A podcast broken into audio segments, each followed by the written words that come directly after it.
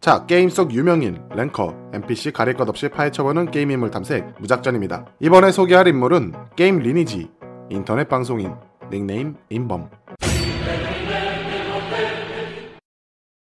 이 영상은 과거 리니지 방송을 했던 인범님에 관한 자료조사와 인터뷰를 통해 제작된 영상입니다. 과거 사건 사고에 관한 내용은 짧게 다뤘으며 제 채널 색깔에 어울리는 유명인의 성장 과정과 게임에 관한 이야기 위주로 질문을 드렸습니다. 이 점 참고해서 시청 부탁드리겠습니다.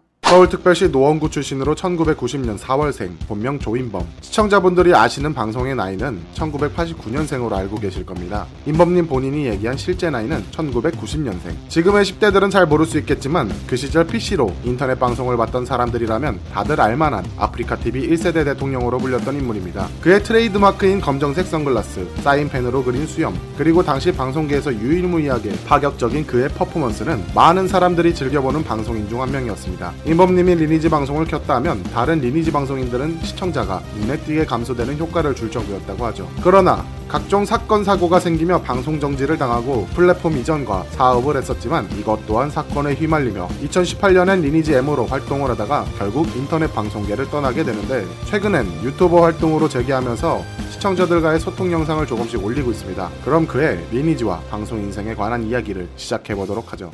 인범님은 이남중 장남으로 태어나 어릴 적부터 음악에 대한 재능을 보이며 바이올리니스트가 되는 게 꿈이었습니다. 그러나 중학생이 되고 나서부터는 디아블로2, 스타크래프트, 애플파이, 거상 등 여러 가지 게임을 하게 되면서 게임을 너무나도 좋아하게 된 그는 어느 날 첫째 이모의 둘째 아들인 친척형이 리니지라는 게임을 하는 것을 알게 되었고 켄라우헬 서버에서 유명한 마법사 캐릭터를 키운다는 것까지 알게 되었습니다. 게임하는 형의 모습을 뒤에서만 지켜만 보다가 신기하기도 하고 형과 함께 게임을 하면 재밌을 것 같아 그의 나이 14살 중학교 1학년 때 리니지를 하기로 마음을 먹게 되면서 그의 리니지 인생이 시작되었습니다. 그리고 그가 처음으로 만든 캐릭터는 요정 닉네임은 PS 인범으로 만들게 되죠. 키 178, 몸무게 98kg. 이 신체 검사 내용은 그가 아직 중학교 1학년 때의 프로필입니다. 같은 또래 친구들보다 키도 크고 덩치도 좋아 주변에서 시비 거는 일이 없었던 그는 비슷한 시기 학창 시절을 보낸 사람이라면 모두 들어봤을 법한 일진이라는 곳에 가입을 하게 됩니다. 그러나 일진이라고 뭐 특별한 걸 하진 않았습니다. 그는 게임만 생각할 정도로 리니지에 푹 빠져 있었는데 일진 친구들이 담배나 오토바이를 즐기고 있을 때 그는 상계역에 위치한 PC방으로 발걸음을 옮기고 있었습니다. 같은 나이 또래 친구 들보다 PC방에서 만나는 아저씨들이 더 재밌었기 때문이죠. 같은 게임을 하면서 좋은 아이템을 줍는 날에는 캔커피를 돌리기도 하고 가끔은 짜장면도 사주면서 친동생처럼 대해주던 형들이 있었기 때문에 그에게 리니지를 하는 가장 큰 이유 중에 하나였습니다. 그러나 리니지를 하면서 좋은 것만 보고 배운 것은 아닌 듯 했습니다. 친척형이 군주를 하고 있던 당시 성혈인 JC 혈맹에 들어가면서 게임을 시작했었기 때문에 PK라는 것을 알게 되었고 라인이라는 개념을 알기 시작했습니다. 그래서 게임에서 빠르게 강해지려면 현질이 필요하다는 것도 알게 되죠. 7년 동안 배웠던 바이올린을 중고로 팔고 당시 유행했던 메신저인 버디버디 채팅방을 이용해 어린 친구들에게 메이플 스토리 캐시 사기도 치면서 리니지에 현질할 돈을 만들어내곤 했습니다. PS 인범 캐릭을 정리하고 용주골 소녀라는 아이디로 게임을 했었는데 당시 단결 라인이었던 인범님은 적혈이었던 연합 라인에게 찍힌 상태였습니다. 어린 나이에 PK를 하고 외창으로 하루하루를 보내던 그는 리니지 플레이 포럼 게시판에 죽어라 보아라 이 글을 보고 혹시나 하는 마음을 가질 거라 생각하겠지만 한 번 더 상계동 땡땡 PC방에 눈에 띄면 너는 그 두꺼운 안경을 다시는 못 쓴다 라는 글이 올라올 정도로 섬뜩한 상황을 만들게 되었습니다. 그가 다니던 PC방 근처엔 연합라인의 군주가 거주하고 있었고 상계동 주변의 리니지 유저들이 대부분 연합라인의 유저라는 것을 알게 됐죠. 그러다 보니 연합라인이랑 조금씩 안면을 트며 친해지기 시작했습니다. 맨 처음 리니지를 시작할 때는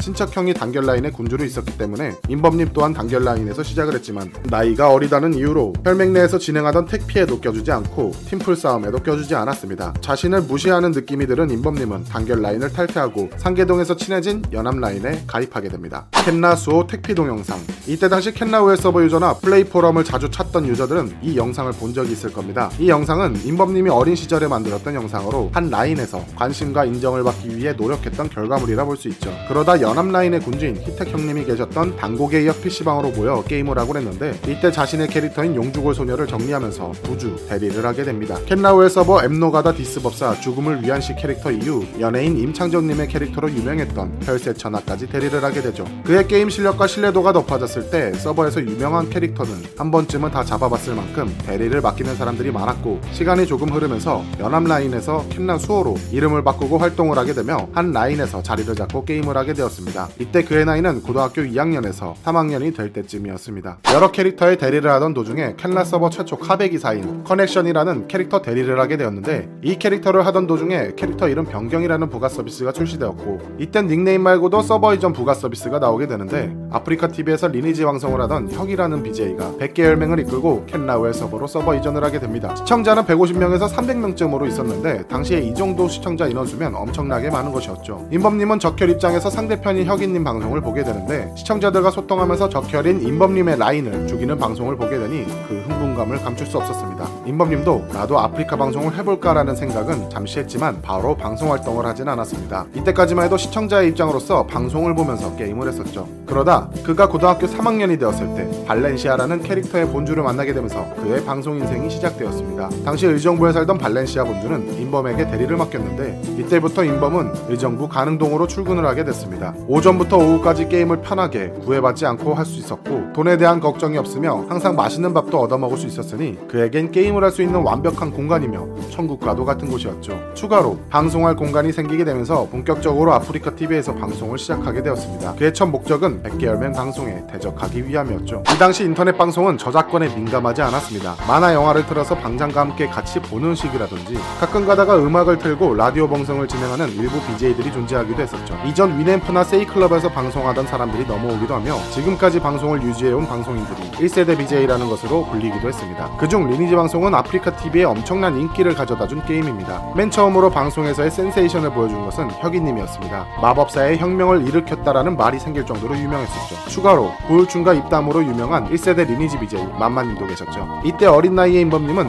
발렌시아 캐릭터 자체가 워낙 서버에서 유명한 캐릭으로 잡혀 있었기 때문인지 처음부터 방송을 보는 시청자가 많아지게 되었습니다. 지금의 인범님의 트레이드 마크가 자리 잡기 이전이었고 얼굴 공개를 하지 않고 방송을 했었죠. 그러다 시청자들이 조금씩 자극적인 방송을 원하기 시작했고 캠과 함께 마스크를 쓰고 방송 활동을 했었습니다. 그러다 그의 방송 생활에 터닝 포인트가 오게 되는데 이때 가면을 벗기 시작하며 그의 트레이드 마크인 선글라스와 수염, 인범 믹스 등 여러 가지 퍼포먼스가 탄생되기 시작했습니다. 당시 켄라우헬 서버는 단결 라인과 켄라수호 라인이 팽팽하게 밀고 밀리는 상황이었습니다. 이때 일벌백개 혈맹은 단결 라인과 함께 수호 라인을 밀어내는 상황을 만들어내는데 사무실을 돌리려고 서버 이전을 해온 일벌백개는 단결 라인이 사무실을 반대하자 전쟁 선포로 답변을 주게 되죠. 그렇게 만들어진 것이 미인활피단과 흡혈군이었습니다. 여기서 통제해제를 외치면서 미인활피단이 켄라우헬 서버를 평정해버리겠다고 선언하자 발렌시아 캐릭터를 키우던 인범님은 미인활피단과 함께 단결 라인과 싸우게 됩니다. 당시 리니지 방송에서 이렇게 흥미를 유발시키는 전쟁 방송이 드물었고 재치 있는 입담과 퍼포먼스로 시청자들에게 자극을 주게 되면서 인기를 얻기 시작했습니다. 그렇게 시간이 흐른 뒤 켄라 서버는 평정이 되었고 인범님은 아프리카 방송인으로서 자리를 잡게 되며 아프리카 TV 베스트 BJ까지 되기도 합니다. 그러나 발렌시아 캐릭터 본주가 캐릭터를 정리하게 되면서 인범님은 다른 캐릭터 대리를 하게 되는데 이때부터는 PC방에서 방송을 하기 시작했죠. 켄라우헬 서버를 평정했지만 무슨 이유에서인지 통제해제 미인활피단은 서버 이전을 하기로 합니다. 그들이 고른 서버는 린델 서버였습니다. 그리고 인범님은 그들을 따라서 린델 서버의 캐릭터로 대리를 하기 시작하며 다시 방송을 켰습니다. 당시 그가 대리하던 캐릭터의 닉네임은 파이터, 린델로 입성한 미인과 100개에 힘입어 인범님의 방송은 점점 번창해 갔습니다. 그리고 이때 만난 인범님 의 추억의 인물인 봉사장님을 만나게 되죠. 그에게 최초 연피라는 타이틀을 준 인물이기도 합니다. 그렇게 린델 서버에서 방송 생활을 하다가 파이터 캐릭터의 본주가 군터 서버로 서버 이전을 하게 되면서 인범님은 자신이 원하지 않던 서버인 군터 서버로 강제 이동하게 됩니다. 군터 서버에서 뭘 할까 생각하던 그는 당시 리니지 방송에서 유행하게 된 막피를 하기 시작했습니다.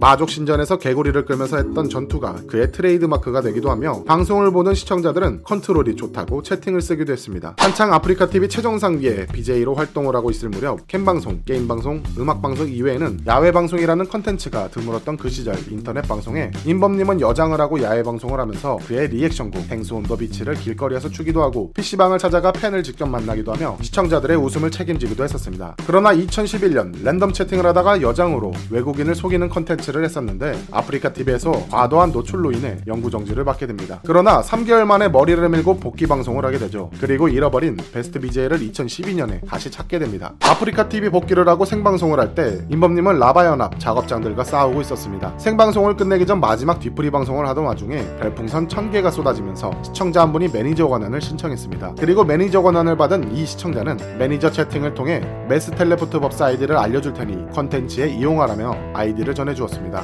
이때까지만 해도 인범님은 기대도 안 하고 어그로성 채팅이라고 생각을 했지만 정말로 상대 연합에 가입되어 있는 영웅갓이라는 mass 법사였고 그들이 한창 싸우고 있던 상태였기 때문에 카오 상태로 베르를 하게 되면서 아지트로 복귀를 하고 있었습니다. 인범님은 66층 오만의 탑 휴식층에서 막자 캐릭터를 죽여서 카오가 되자마자 아지트로 베르를 한 백룡사랑이라는 캐릭터가 아지트로 복귀한 모습을 보고 바로 적혈이 모여있는 곳으로 mass teleport를 이용해서 그 기사와 같이 텔을 타게 됩니다. 카오 상태였던 백룡사랑은 적혈에 의해 죽게 되었고 검 한 자루가 증발하게 되는데 이때까지만 해도 집행검을 든 기사 캐릭터인 줄 몰랐던 그는 죽였다며 좋아했었는데 다시 아지트로 돌아가 보니 백룡사랑이란 기사 캐릭터가 검을 들지 않고 있었다는 것을 확인하게 됩니다. 바로 당시 시세로 3천만 원가량의 아이템이었습니다. 엄청난 사건이었죠.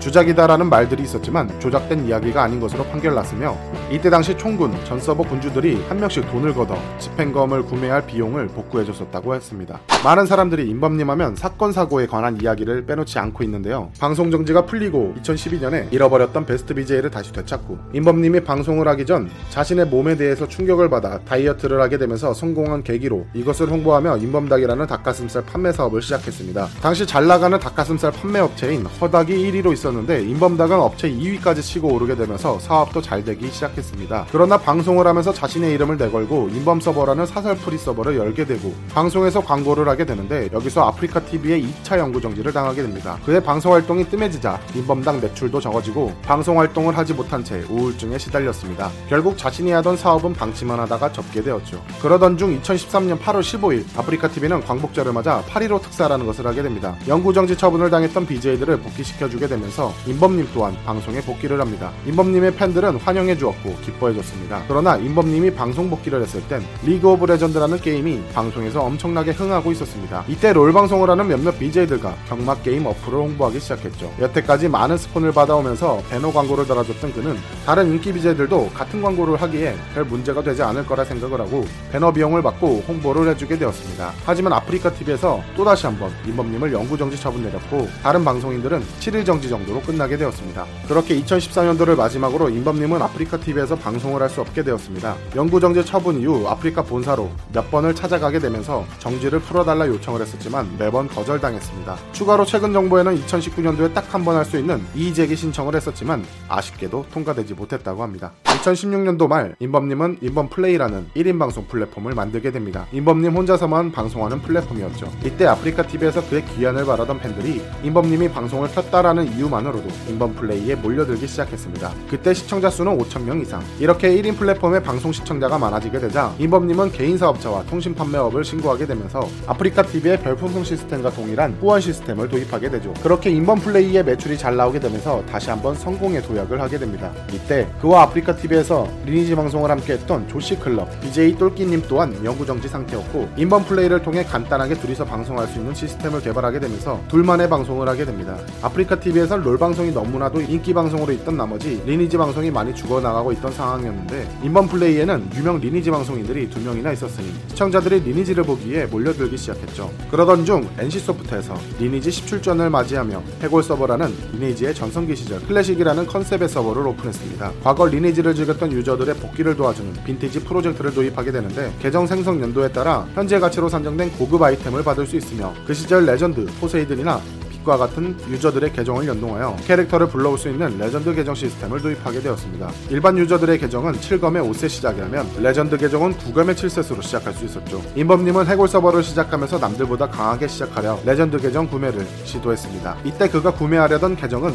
리니지 하면 떠오르는 인물 군터 서버 스피드 혈맹의 포세이든 리니지 공식 홈페이지에 BJ 인범이라는 자기소개와 함께 포세이든 본주님을 찾고 계정을 구매하고 싶다라는 게시글을 올리게 되는데 며칠 뒤 포세이든 캐릭터의 본주님으로 채널부터 연락을 받게 되며 본주의 명의로 계정을 이용하는 조건으로 현금 800만 원을 주고 계정을 사용하게 되었습니다. 그리고 그의 해골 서버 리니지 방송이 시작되었죠. 인범 플레이는 작은 회사지만 어느 정도 미래가 보였고 수익도 괜찮았습니다. 그러다 어느 한 국내 스포츠 커뮤니티 회사가 인범 플레이 회사를 인수하고 싶다라며 사업 제안을 하게 되는데 인범님은 이곳에서 방송을 계속해야 된다는 조건으로 작은 회사였던 인범 플레이를 수억 원에 매각을 하게 되죠. 그렇게 인범 플레이는 새로이 린플레이어라는 플랫폼으로 이름이 변경됩니다. 자금력이 있던 회사였기 때문에 사이트를 커뮤니티식으로 다시 만들었고 방송인들을 모집해서 점점 새로운 대형 1인 방송 플랫폼 회사로 거듭나고 있었습니다. 그렇게 하루하루 승승장구하던 회사가 갑자기 큰 사건에 휘말리게 되는데 인범님은 자신의 영구 정지를 풀어주지 않는 아프리카 TV가 원망스러웠는데 그곳의 리니지 시청자들 대부분을 린플레이어로 뺏어왔다는 마음으로 자신감에 차 있었습니다. 인범님은 방송을 하면서 타 플랫폼인 아프리카 TV BJ들을 괴롭히기 시작했고 특히나 여성 BJ들 방송에 들어가서 시청자들과 함께 방송 테러를 일삼기도 했습니다. 결국에 이것이 문제가 돼서 아프리카 TV 본사에서 인범님을 고소하게 되는데 마침 인범 플레이를 인수한 회사에서 인범님에게 매각 대금 50% 현금을 주지 않고 있던 상황이었고 법적 다툼까지 생기게 되었습니다. 많은 사건들이 지나간 뒤로 그가 맨 처음에 만들었던 인범 플레이 그리고 바뀐 이름 린 플레이어를 가지고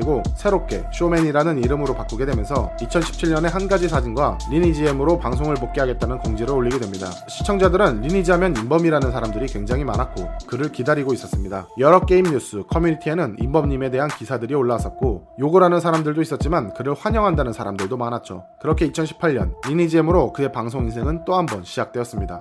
리니지엠을 하면서 1억 원 이상을 투자하면서 드래곤 슬레이어 하나 뽑지 못하고 당시 인범님 팬이었던 킹하더라는 시청자분이 뽑아주게 됩니다. 그리고 그 캐릭터를 수영이라는 BJ에게 팔고 접게 되죠. 그가 리니지를 접었던 이유는 하나였습니다. 이건 리니지가 아니다. 컨트롤이 필요 없고 PK에 대한 긴장감이나 페널티조차 전혀 존재하지 않는 리니지. 이건 자신이 생각하던 방송에서의 컨텐츠로 보여줄 게 없었습니다. 오히려 자신이 가지고 있던 색깔이 없어지는 듯한 느낌을 받았죠. 그렇게 더 이상 시청자들에게 BJ 인범이라는 리니지 방송인으로서의 재미를 보여주지 못할 것 같아 리니지의 인생을 리셋하게 됩니다. 현재는 게임 방송을 내려놓고 인범TV 채널에서 유튜버로 활동하고 있습니다. 간간히 시청자들과 소통하는 시간도 가지고 있으며 브이로그식의 컨텐츠로 만나뵐 수 있었는데요. 남들에게 피해주고 욕했던 내 자신이 한심스럽다. 과거 자기 자신에 대한 회의감을 느끼고 이번엔 유익하고 건전한 웃음을 주는 유튜버로서 거듭날 것이라는 이야기도 전해졌습니다. 이 외에 Q&A에 관한 영상은 무작정 인터뷰 및 인범TV 영상에서 확인 부탁드리겠습니다.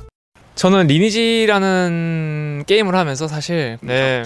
가, 가, 현금의 가치가 있다. 뭐를 해야 되냐면 불법 홍보를 또 해야 돼요. 저도 2억 정도 썼으니까 제 돈으로